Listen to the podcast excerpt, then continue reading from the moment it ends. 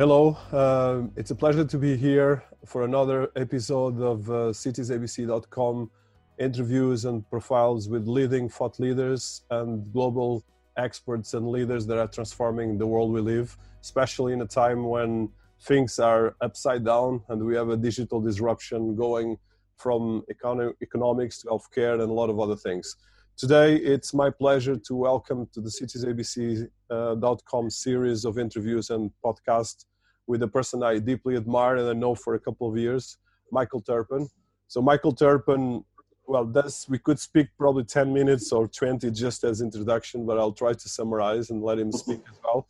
Uh, so Michael is one of the leading global uh, blockchain experts, as well as technologist. Was um, in the past the MarketWire and Social Radius, but as well now leading worldwide the Transform Group that includes the leading um, Bitcoin and crypto uh, event Coin Agenda and the Bit Angels, and as well one of the recognized leaders in the industry that has, I think, three angles that are quite unique: a thought leader, an industry policymaker, and as well uh, uh, an active agent that has been both an ambassador but pushing the positive um, of the industry. And as well, of course, if you look at some of the highlights, he was the first uh, PR, besides, of course, creating MarketWire, which is in itself a massive achievement, but as well creating, um, being the first PR responsible for Ethereum and a lot of other, uh, we could go, especially on the crypto industry. All the achievements of Michael are completely unique.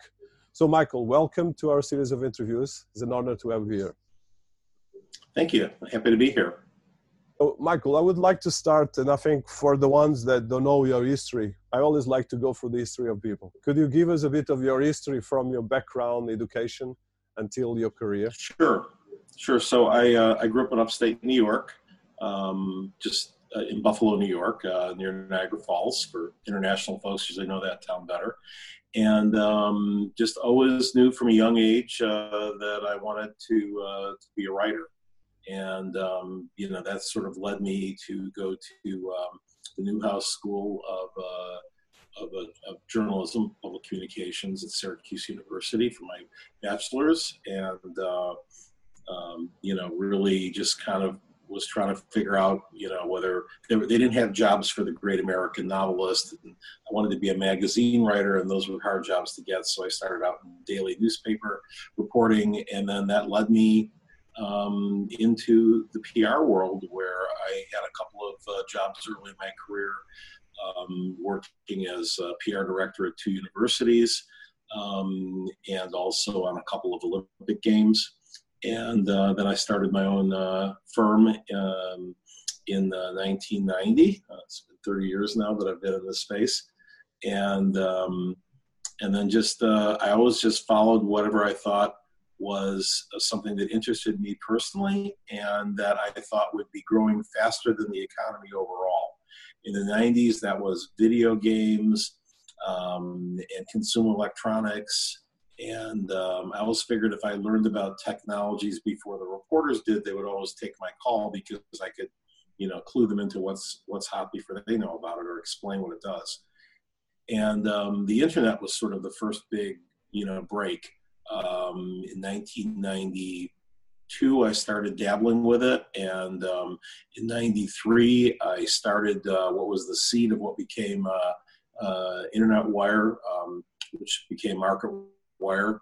Uh, as a spinoff from my PR firm, it was the first internet-based press release distribution company, which was funded by Sequoia. But before we spun that off, um, the Terpin Group was my first PR firm, and we represented, you know, both big companies like uh, TIAC and Shin'On, and uh, we were the agency record for Konami in the, in the video game world for for many years, and um, and then also just did an awful lot of the the dot coms of the era.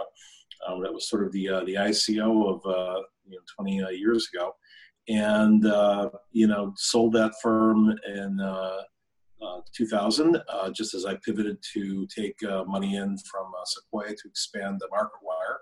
And um, MarketWire then was sold in 2006. Um, it's we, we partnered with NASDAQ to come up with the name MarketWire to expand it beyond uh, just the internet because we weren't just for internet companies. We were using internet versus satellite as a protocol. And uh, that was brand new back in the early 90s. And we quickly took a lot of market share. And um, it then, uh, the NASDAQ uh, merged it uh, later on with um, um a satellite network that was called Prime Zone. it's now um, called uh, the combined entity is uh, called Globe Newswire, and Nasdaq sold it about a year and a half ago to um, Apollo, uh, um, you know, nine billion dollar um, uh, company in the New York Stock Exchange. Um, I sold my uh, first PR firm um, to a roll up that then ended up with. Uh, FTI Consulting, which is also New York Stock Exchange, multi-billion dollar companies. So perhaps I have one more uh, exit left uh, in my career to a multi-billion dollar company, and then uh, I can just go and play with uh, um, what I really love to do, which is uh, helping uh, entrepreneurs with with startups and watching them go from nothing to something. you know, meeting Vitalik for the first time, and you know when he first had the you know pre-white paper, and other folks seeing him go from you know, I think the blockchain is one of the fastest growing spaces where you can see something going from an idea to uh, a really accepted protocol and, and, and the speed with which that happened from 2013 when I first got in um, through, mm, I'd say about early 2018 when the frenzy kind of peaked and uh, regulators around the world decided they wanted to slow it down with uh, uh, not so much regulation, but vague uh, regulation and enforcement actions. And uh, that's sort of where we're sitting now. And uh, I think uh, the coronavirus uh, pandemic is going to um, make, you know, some proposals to let people invest money um, willingly into startups a little bit easier than it's been before. Um, but we'll get to that later. So um, I started Transform after, uh, again, Social Radius was one of the early social media companies that I started after uh, selling MarketWire.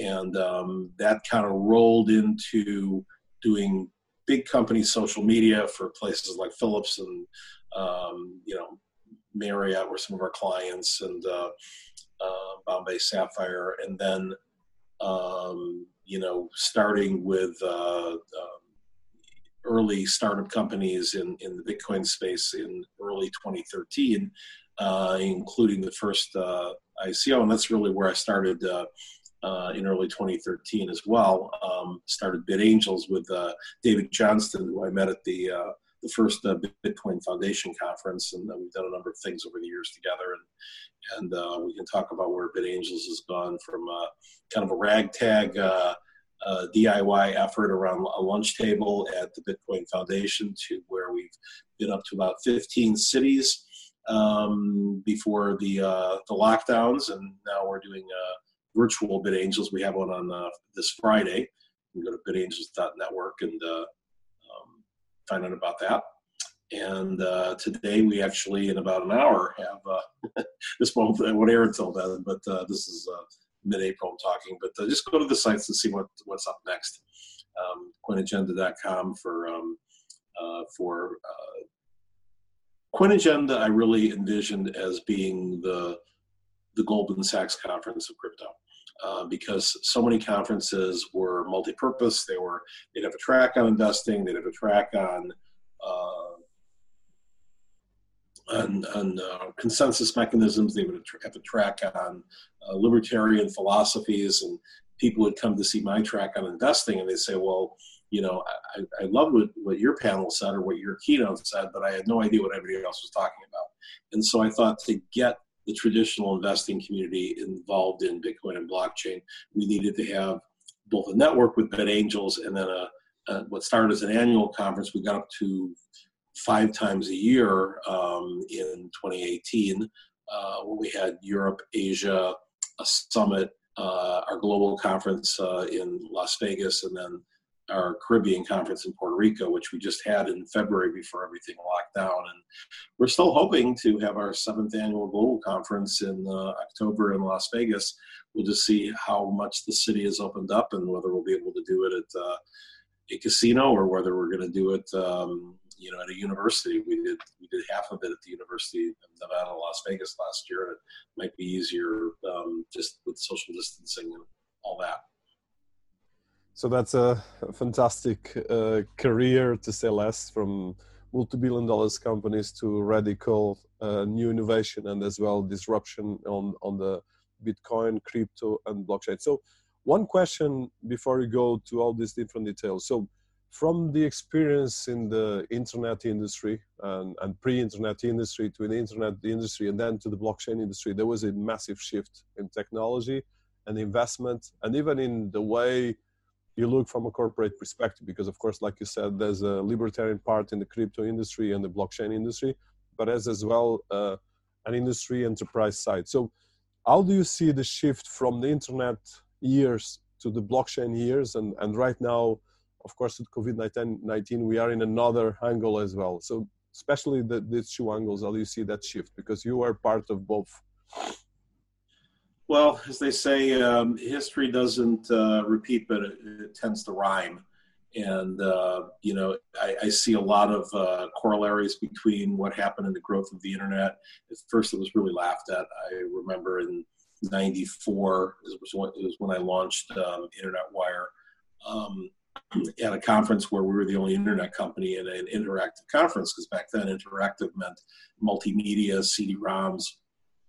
And literally, I had people coming up to me and asking whether they had to make a deal with Marc Andreessen to, to get on the internet or put up a website. I mean, that, that was, uh, and, and I had, this is a lot, I was based in Los Angeles at that point, and I had, um, you know, major studios and networks telling me that they would never go on the internet because it's just too difficult. Uh, their mom is not going to get a second uh, phone line and put up with beep beep beep beep beep beep. beep in the middle of the night. And, um, you know, it's all about the GUI. I mean, the internet in 1994, 95, um, for the average person was a horrific experience. And you didn't have audio yet, you didn't have video. Once you got video, it was, you know, really grainy and slow. And, uh, you know, now you can watch Netflix on your uh, iPhone. So the speed and the and the graphic user interface is what made all the difference for adoption and i believe we're going to see another wave of that. We've been growing at the same pace as social media did and as the early uh, web did um, in blockchain. Um, but we're you know we're still stuck in kind of the 94 95 uh, uh, era and there's usually a very uh, rapid pace of adoption between the uh, early adopters who have a different set of needs than the um, than the, uh, the the early mainstream. And I think that there's a few things that need to happen. Um, I've got a, uh, a, thought leadership piece in uh, in CoinDesk uh, today on the, the homepage called "Is Crypto Having Its Zoom Moment?" And we actually worked as a client with Zoom in their early days when they had a thirty million dollar valuation versus how many tens of billions they are right now. And, um, you know, they took off before this crisis, but now they've really become mainstream. And uh, my thought was, you know, who's going to step up in the crypto industry to take um, one of the applications of uh, crypto um, mainstream uh, when we're when we're distanced? I mean, obviously, the the biggest one. I mean, right now people use uh, crypto for store value and for speculation, and that's Bitcoin. Um, Ethereum is still it's still very early. I mean, it took a year to even develop the basic platform, but you now have uh, your first wave of DeFi on it, and that's uh, been causing the value of Ethereum to go up uh, as more people start looking for ways to get you know significantly more than 0.1% interest on their money, um, and they can do that through DeFi.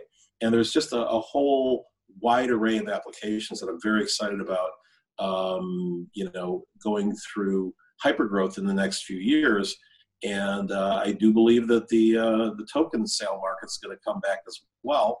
Um, if you told anybody in 2001 after 9/11 that there would ever be another dot com finance, they would laugh at you. Um, and yet, two years later, Google went public. They just didn't call themselves Google.com, but they were a consumer internet company. And then Facebook. And if you look today, who are the largest, most profitable companies on earth uh, that are actually growing uh, despite the rest of the market getting hammered? Um, Amazon, uh, Netflix. I mean, these were all consumer internet companies that uh, did not exist in 1994. And, um, you know, uh, that's the promise of, uh, of the blockchain 20 years from now. And it won't happen overnight, but it will happen uh, it will go from its current uh, adoption of what maybe one percent of the of the world market, if that, fifty million. You know, maybe we're at one percent, less less than one percent, to ten percent, and then once you get to ten percent, it moves very quickly because you have the tools, you've got the sort of safety. I think what really is going to be required to get there, aside from just um, easier interface, is going to be easier onboarding. I mean, right now, you know, people will say, I want to buy some Bitcoin. How do I do it? And I have to point them to an exchange where they have to go through just, you know, days of KYC to buy $50.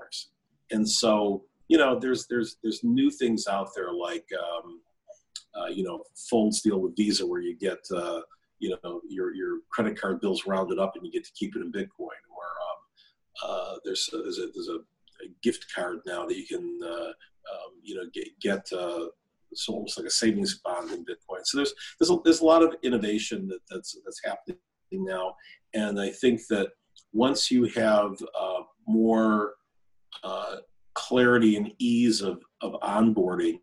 Um, and I think one of the things that's going to require that, that is to have a major telephone company that already has all your KYC. They know where you live um, they've got your driver's license, buy or partner with a major uh, exchange, and then all of a sudden you've got 100 million people who are using that telco, uh, whether it's Verizon or T-Mobile or whoever, um, and they run a promotion and say switch to T-Mobile and get uh, you know 100 uh, dollars worth of free tokens, including the hit new game Angry Birds blockchain, and that's coming. And and gaming is usually the first uh, killer app of mainstream adoption.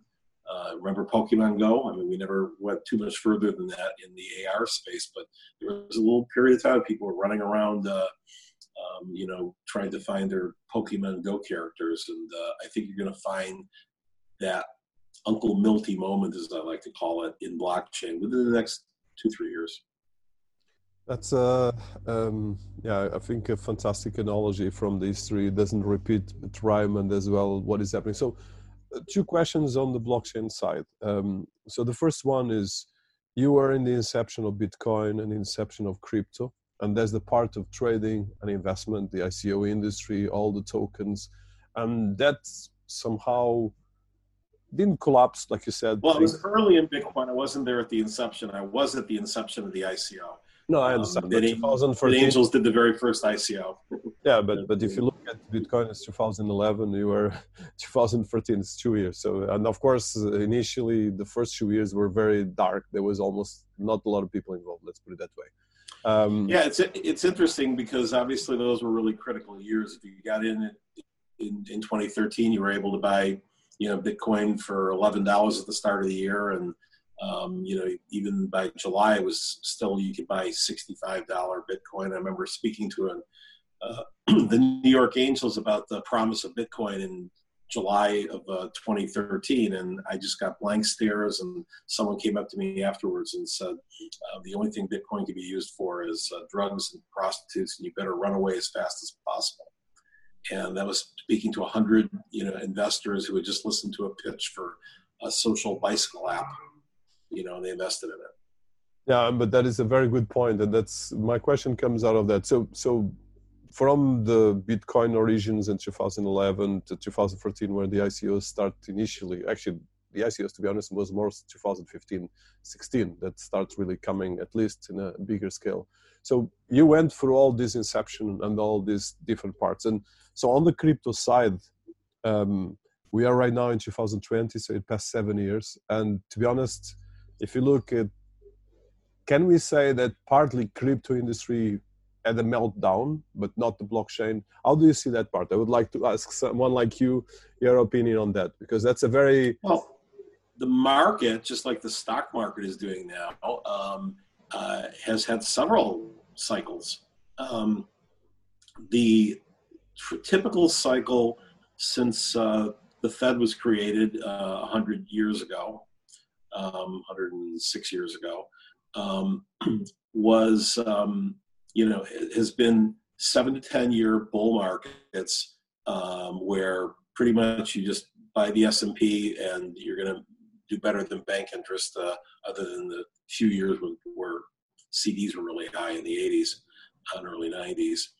Uh, and um, and and including the period where it was really flat during the uh, 40s and 50s and early 60s. But for the most part, you have these seven to 10 year bull markets, um, and particularly the last few ones with all the money printing, and and, and since uh, um, they they started letting uh, companies buy their own uh, stock.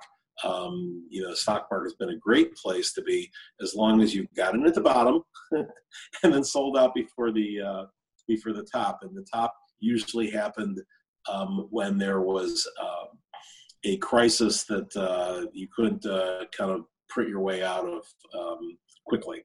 And um, you know, 9/11, now now the um, the, the pandemic, um, and of course the great housing uh, bubble.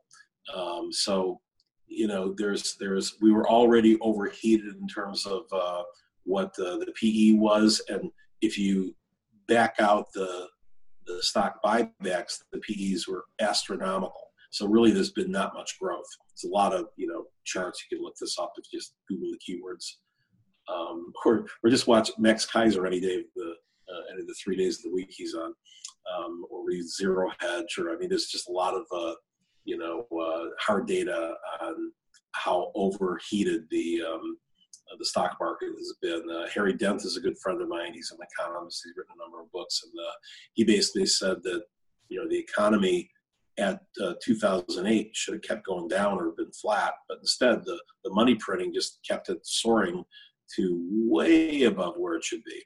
I mean, we shouldn't be talking as should it be 30,000 or 24,000 without the money printing, and without the, uh, the stock buybacks. You know, you'd be still you know, scratching around 10. Um, but uh, that's that you know ability of the U.S. to uh, you know there's a meme going around now. Um, you know, um, goes the money printer, and um, you know we've shown that uh, any of the past arguments about uh, responsibility for budget deficits and our grandchildren will be paying for this. No one's going to be paying for this. Um, you know, we're in an interest rate of 0.1 right now, and I, I saw a presentation the other day that said that the interest we're paying right now on this gigantic national debt is actually less than we were paying in the 80s when interest rates were 15%. So um, it's comparable to the size of the economy. So, uh, you know, this is all, um, you know, part of the game plan of uh, fiat money. And um, it keeps going until, like, like the stock market, until until a um, you know a, a, black swan um, you know disrupts everything. And um, you know we had the pandemic for the stock market and the initial reaction of course of crypto was to flee to the us dollar like everybody else. Um, but you know the us dollar is you know all indications are that it's it's in the descent and the rmb and perhaps um, Bitcoin and gold are on the ascent. And um, we just don't know exactly when. But, um, you know, uh, I'm a firm believer that uh, even if we have some uh, disruptions that are caused by stock market um, meltdowns and people fleeing for cash, they're going to they're going to still be offset by the new people coming into Bitcoin, which they are right now. Um, and as more people get into Bitcoin, then they learn about Ethereum, then they learn about what you can do with programmable um, uh, blockchains. And, you know, like I said, we're still kind of in the equivalent era of the uh, internet before Netscape went public. There's no public uh, blockchain companies. When, when, you know Coinbase goes public, when uh, Bitmain goes public, and um, you know uh, you can sort of see um, Binance, perhaps you can sort of see what types of uh, uh, profit margins are involved with successful companies as they go into a bull market. Um, you know, then all of a sudden, I think you're going to have um, another bull market for uh, not just the stocks, but for the assets themselves. Um, first and foremost, Bitcoin. And, you know, when Bitcoin gets a cold, the rest of crypto gets pneumonia. When Bitcoin uh, moons, uh, you know, it certainly helps a lot of other aspects of, uh, of, the, uh, of the infrastructure because people who were early in and who believe in building on top of it, um, you know, now have a lot more wealth. Um, if you figure that 10 million of the 21 million bitcoins that ever exist were earned initially by mining. Um, you know, in the first four years when the average price was under a dollar, there's a handful of people who you may not even know who've got 10, 20, 30, 50, 100,000 Bitcoin, um, which when Bitcoin inevitably hits 50,000, I think probably this cycle, or 100, 200,000 in five to nine years, you know, do the math on 100,000 times 100,000 and uh, you get a pretty large number. Yeah, that's a lot of uh, a lot of things there. So a couple of um, just uh, some details on that. So you created the Bit Angels in May 2013 and Coin Agenda in 2014 in January. So from that inception, so there's almost three three divisions in terms of what you see as the crypto evolution. There's the first one that was Bitcoin, the second with the ICO explosion and everything that came out of that, and now we are going through another one, which is kind of the digital currencies, which we cannot say that is crypto, but somehow it came out of this, with Facebook being or the Facebook uh, uh, digital currency being probably the exponential, and as well the Chinese government new digital currency that is as well powered by blockchain. So how do you see these three um, iterations and as well the impact that we have in the world? Because of course, with the crypto still going and Binance and all the the, the ones you mentioned, CoinAgen, Coin CoinDesk, and all these big players that are the biggest ones. But then you have of course the i'm talking from a crypto analogy then i go to blockchain. Then you have definitely mm-hmm. the the ethereums the mainstream tokens which are still the biggest in the world uh, from cardano to to ethereum and so forth. And and, uh, and then of course right now we have the iterations that are mainstream global players. That is of course the the libra of facebook is not working as they would like to but it's still a major achievement for something that comes out of crypto inception. And of course, Chinese government officially moving forward with this. How do you see these three uh, iterations of the crypto universe? Well, just like the internet uh, spun off to a lot of different internet applications. I mean, what uh, Salesforce.com does is very different than what uh, Amazon does, and very different what uh, Facebook or Google do. These are stacks that are built on the, the, the internet. And um, you know, I've said for years that we're going to build stacks on top of basic blockchain systems. And there's not just one basic blockchain. There's not just one stack. You've got the Bitcoin stack, and they're trying to build Lightning on top of that and other things.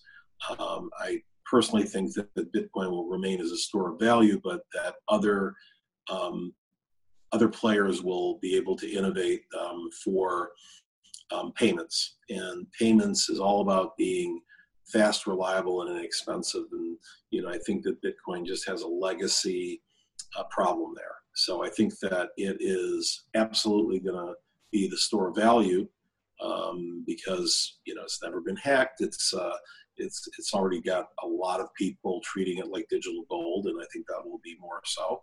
And um, you know, so that's uh, you know, it's been said that the goal is to get to 10% of the value of gold um, which at the time I think I heard that first said the value of gold was about maybe six trillion uh, globally, and now it's probably closer to ten trillion.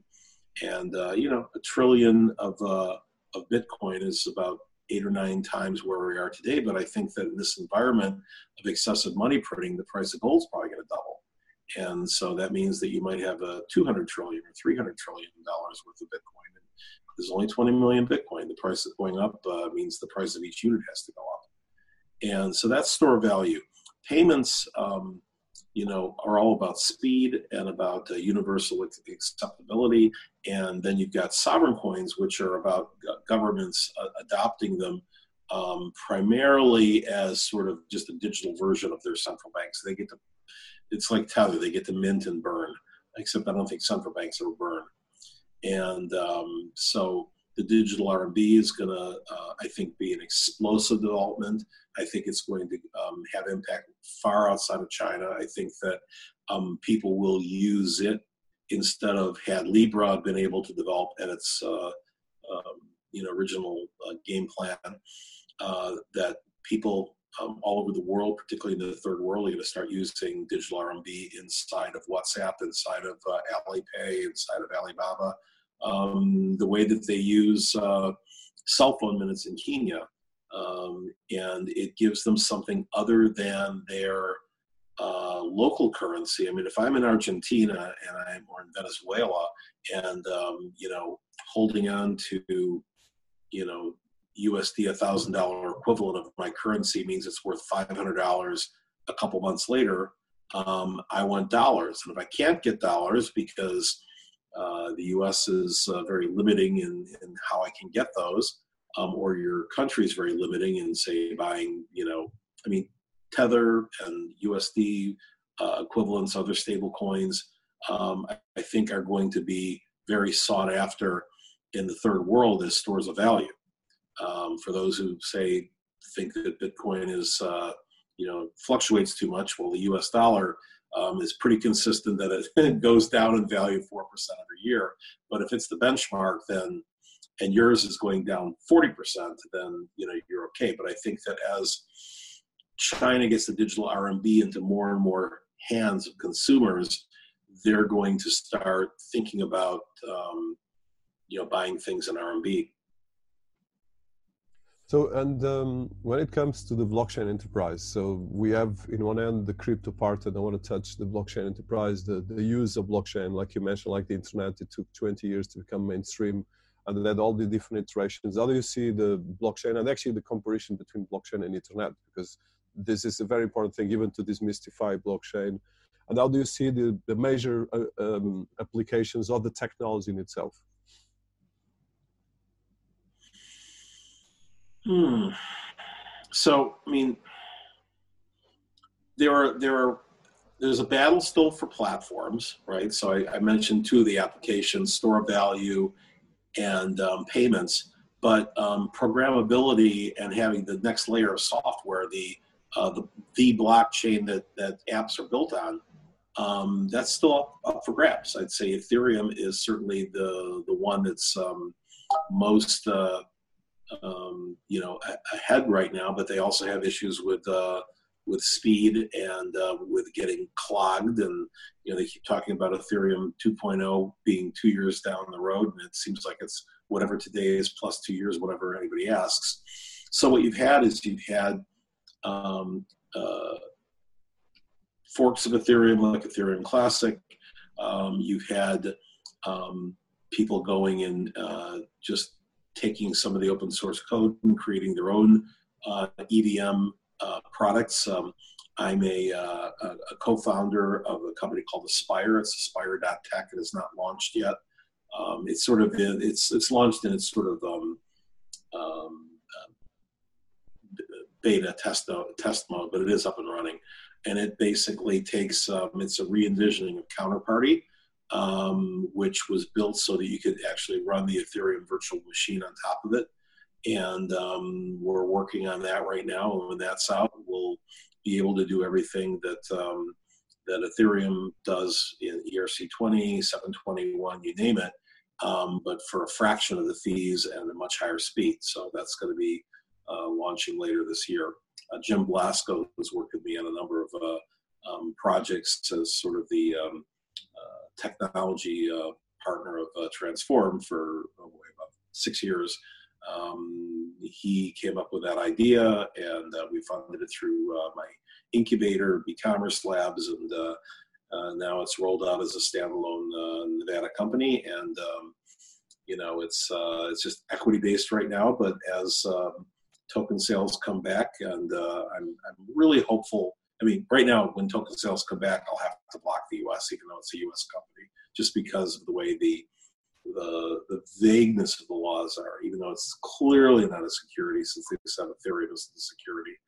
Um, but um, I'm hopeful that uh, you know the, the Hester Peirce uh, um, proposal for having a three-year safe harbor for when you launch to say you have three years to, sh- to build a community to show that you're sufficiently decentralized or useful and not having any other hallmark of a security um, will bring back the uh, token sale market um, in a big way, just like the token sale market was dead, by the way, in uh, in 20 uh, early 2015.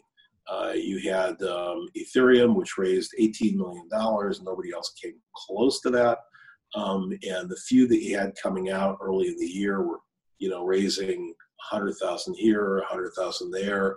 Price of Bitcoin had crashed. Um, you know, just like uh, I said the stock market is in its seven to 10 year bull, slow bull markets, and then a sudden crash, and then the Fed jumps in and, you know, pours money in it and rescues the rich and the poor get crushed.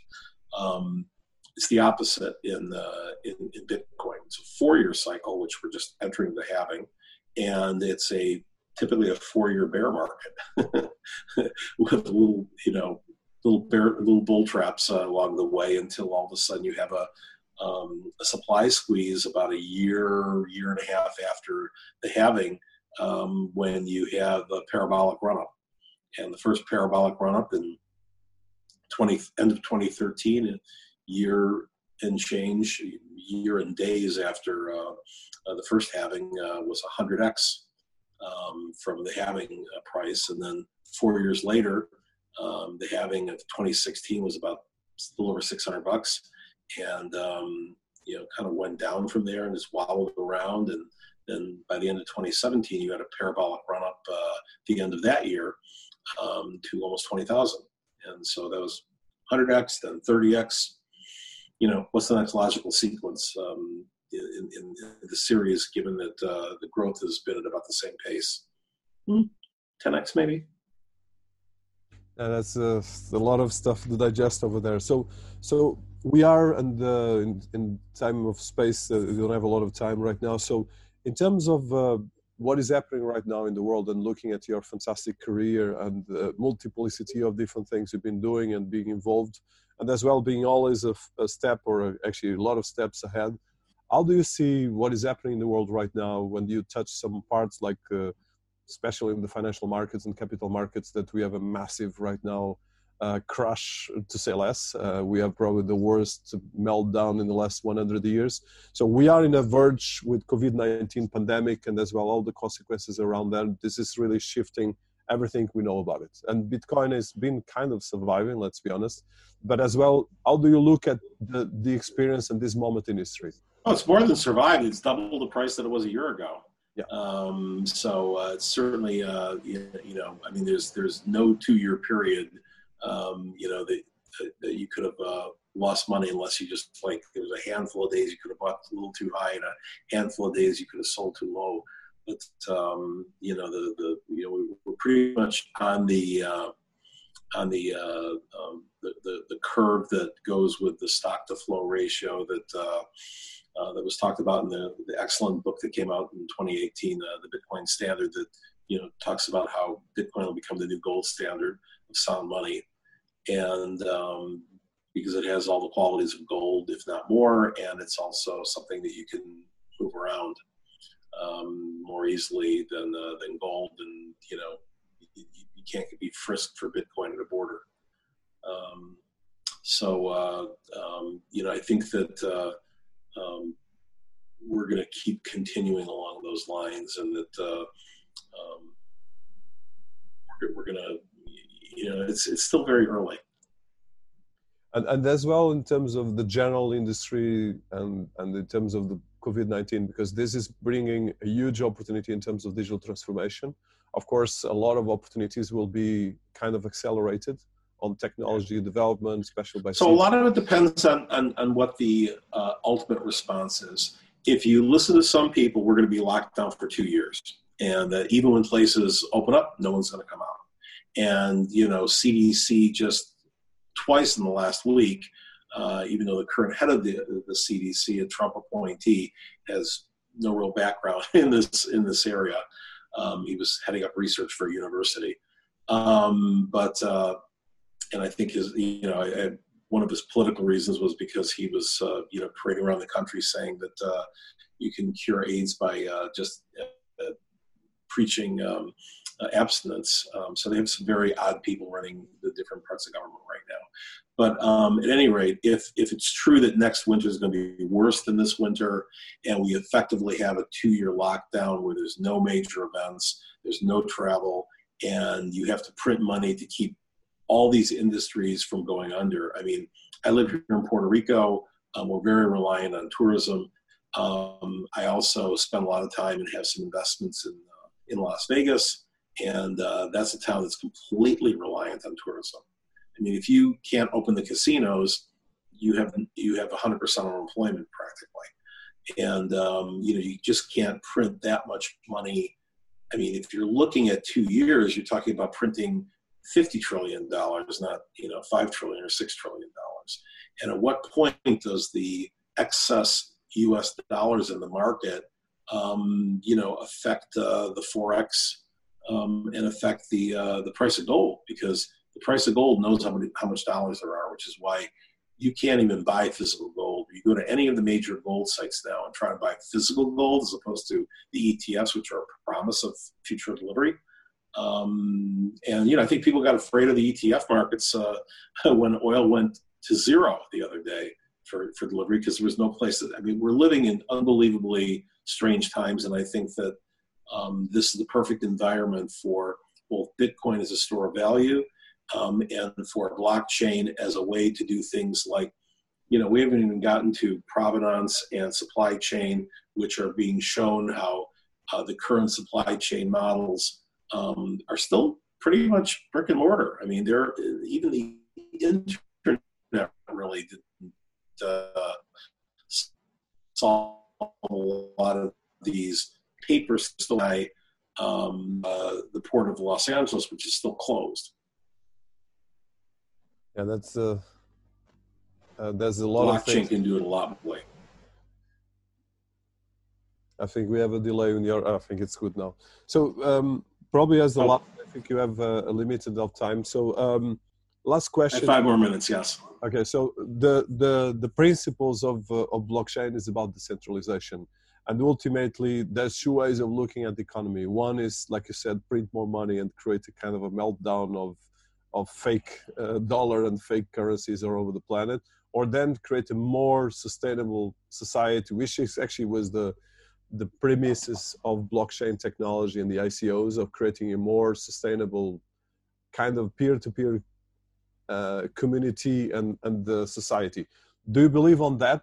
Uh, how do you see that part as being one so, of the? So, I, I would say that decentralization is only one of the tenets of what makes a blockchain. Um, tokenization and um, proof. Um, you know that you can't hack an audit trail which can be done without being decentralized. Just ask IBM or Microsoft who, you know, are using Hyperledger to do that. It is a blockchain, but it's a permissioned blockchain or a private blockchain. And I think that in general, um, public blockchains are the ones that are going to succeed, just as the internet, um, you know, succeeded over intranets. Uh, again, going back to the mid 90s, you know, Walmart and GE, they were afraid of the internet. They were like saying, well, I, I, I like the idea of being online, but I don't want to have it be controlled by, you know, people who can hack my system. So we'll go and build our own intranet.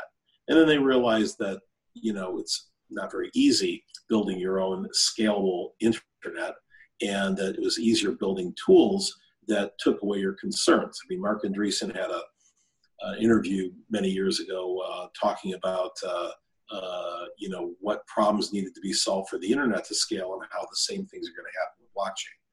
Um, when he first got funded to do Netscape, he all of a sudden, you know, went into the New York Times and said, "Hey, you should put the New York Times online." And they're like, "Why would we want to do that? We like selling paper copies. Why would we want to give it away?"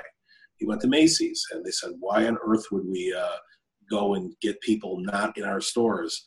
Um, and besides, it's not like anybody would ever trust the internet with a, with a uh, credit card. Well, you know, for all these problems, there was a multi-billion-dollar company that solved them you know, can't put a credit card, here's VeriSign. Um, don't know anybody on the internet, here's Facebook. Uh, can't find anything on the internet, here's Google. And so uh, Marc Andreessen said he believes that there are opportunities for all of these problems that you see with blockchain right now to be solved by multi-billion dollar companies. And whether those are token companies or whether those are service companies or whether those are exchanges or whether those are development arms or whether those are you know private companies um, using private blockchains or using you know stacks on top of a public blockchain. I mean, the biggest uh, uses of the internet right now are all private stacks on top of a public uh, block uh, on top of a public internet. Amazon, Google, Facebook, they control your data, but they don't control the internet. They basically rely on the internet. If the internet broke, they would break. And um, so I think we're going to have interesting years ahead to see how that model plays out with um, public, private, and permission blockchains um, going and making more efficient models of initially store value and payments, then chain, uh, you know, um, supply chain, uh, provenance, and then all the way down the road where if it can be done better, faster, cheaper with a blockchain someone will put that, bring that to market, and the free market will prevail. That's a, great way to probably conclude. And uh, I don't know if you want just uh, for the audience uh, listening to us, which is becoming a big global audience, do you want to talk about your present main projects? I know we, you continue very active with CoinAgenda. Um, just yeah, to... so um, I, I'm I'm starting something uh, called uh, Content Syndicate.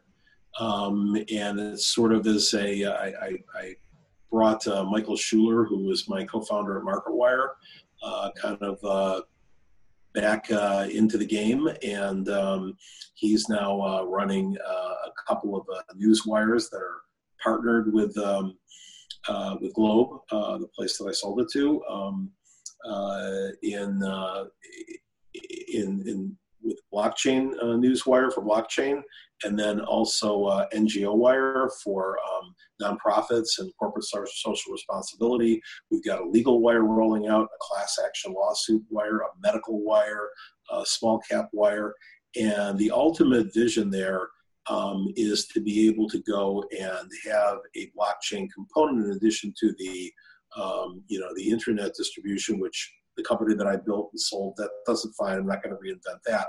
But to be able to prove years later where something still is, because right now you can't do that. And that's the perfect uh, use case for blockchain. So we're working on that.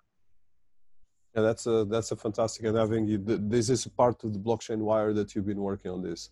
So where people well, blockchain wire is a, is a is a subset of content syndicate that has a much broader vision. Okay.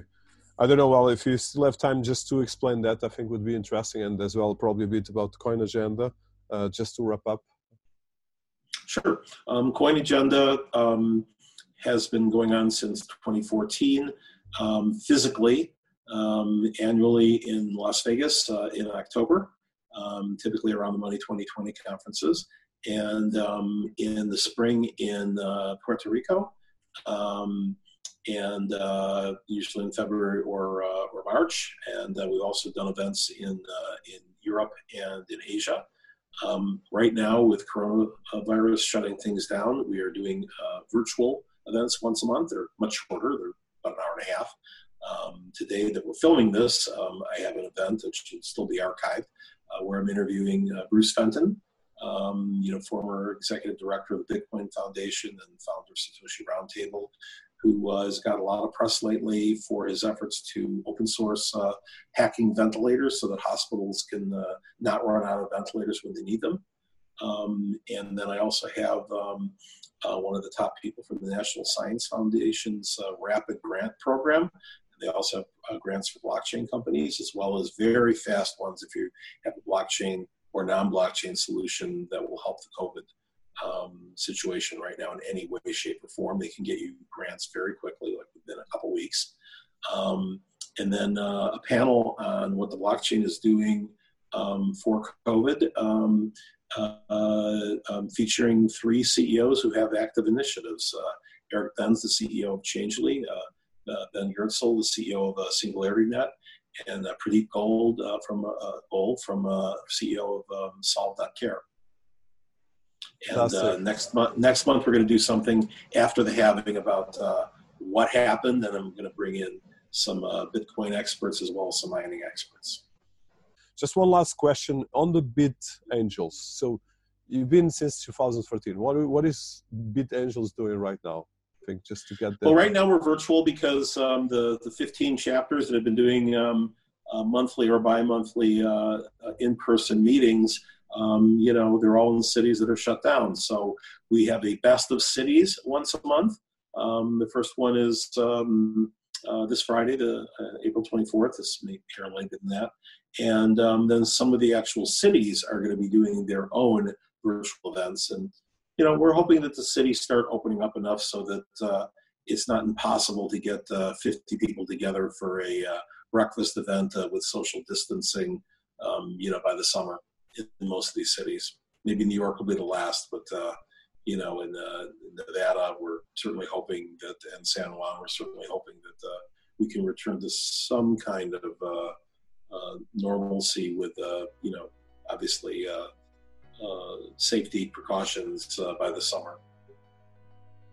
Okay, thank you so much, uh, Michael. I think we are in the last part. Wishing you all the best and as well uh, uh, keep safe over there. And I think we're going to put a, in the interview, so this will be three parts. There's an interview, will be syndicated in different channels. And as well, we're going to be putting a, a bio profile of yours that will pass for you to make a proper okay. entry on you. Fantastic. Thank you so much. Okay, okay. great. Cheers. Thank All you. Right. Bye bye.